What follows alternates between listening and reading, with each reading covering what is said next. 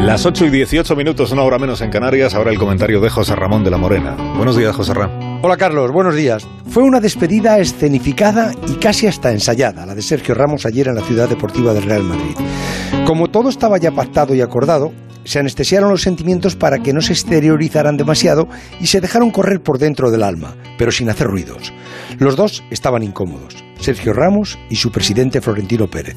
Sergio, que era el que se despedía, no pudo contener la emoción en algún momento.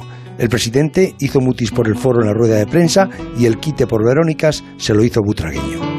Y en esa rueda de prensa no se descubrió nada que no se supiera, porque Sergio reconoció que quería quedarse en el Madrid y que el presidente le dijo que ya se le había pasado el plazo, añadiendo que él no sabía que había plazo. No pudo añadir el club en el que va a jugar la próxima temporada porque quizás Sergio tampoco lo sepa. Después, la tarde continuó entre chaparrones y tormentas y la Eurocopa nos devolvió la actualidad más inmediata.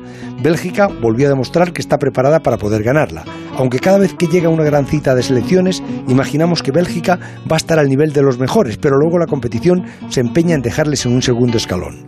Esa selección belga, entrenada por el español Roberto Martínez, deja momentos de fútbol exquisito, con grandes jugadores como Courtois, Carrasco, De Bruyne o Lukaku, porque Bélgica ya está en octavos, al igual que Holanda, que tras su victoria ayer ante Austria, en un flojo partido de Álava, el nuevo jugador del Real Madrid, se llama su clasificación, además como primera de grupo. Hoy viaja la selección a Sevilla, donde mañana va a jugar contra Polonia, y ahí ya sí que nos jugamos casi toda la clasificación. Tengo curiosidad por escuchar esta tarde en esa rueda de prensa a Luis Enrique, que va a estar acompañado de Morata. Deduzco que porque mañana va a volver a alinearlo, y supongo que junto a Gerard Moreno, pero valdrá la pena escuchar sus explicaciones y también las de Morata. Son las 8 y 20 minutos, 7 y 20 en Canarias. Esto es Onda Cero.